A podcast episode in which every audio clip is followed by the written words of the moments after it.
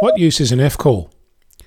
When you get an amateur radio license, you learn that different license classes have different power limits. The basic power limit in Australia, the foundation license or F-call, has 10 watts as the limit. The standard license has 100 watts and the advanced license has a maximum legal limit of 400 watts. It's natural to think that more power gives you more reach. But realistically, what does that look like? What is the difference between 10 watts and 100 watts? Can you really notice a difference? From my own experiments, I can confirm that it's possible to talk to the opposite side of the Earth with 5 watts. But was that a fluke, or is there more to it? What is the difference?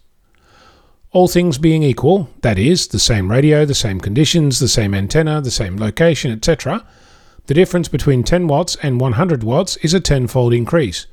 Or, if you have 400 watts at your fingertips, that's 40 times more, right? Not quite.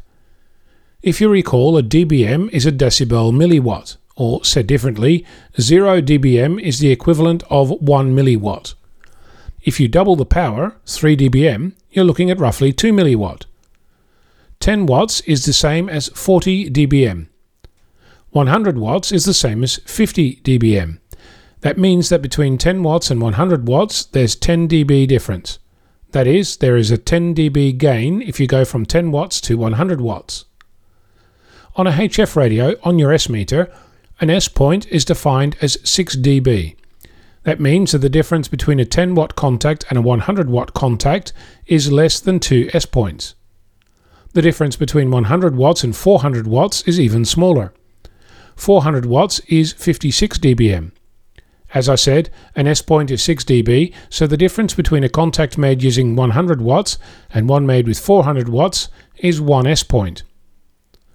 An F call doing 10 watts is 3 S points worse off than an advanced call using 400 watts all else being equal.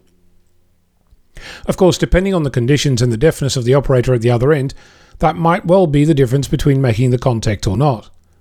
If you start at S9 with 400 watts and there's 30 dB path loss because of band conditions, you end up at S4. But if you start with 10 watts at S6, you end up at S1. The path loss has a bigger impact on your readability than the amount of power you're putting out. The main take home is that an F call can make contacts with their 10 watts and there are only 3 S points behind the big guns with their fancy advanced license. Before you start mouthing off about the 1500 watts allowed in the United States, that's just under 62 dBm, so one more S point.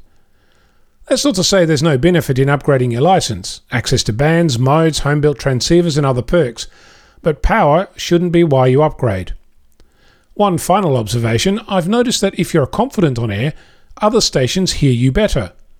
That might mean that the 400 watts that you have as an advanced licensee might make you more confident, thus making more contacts.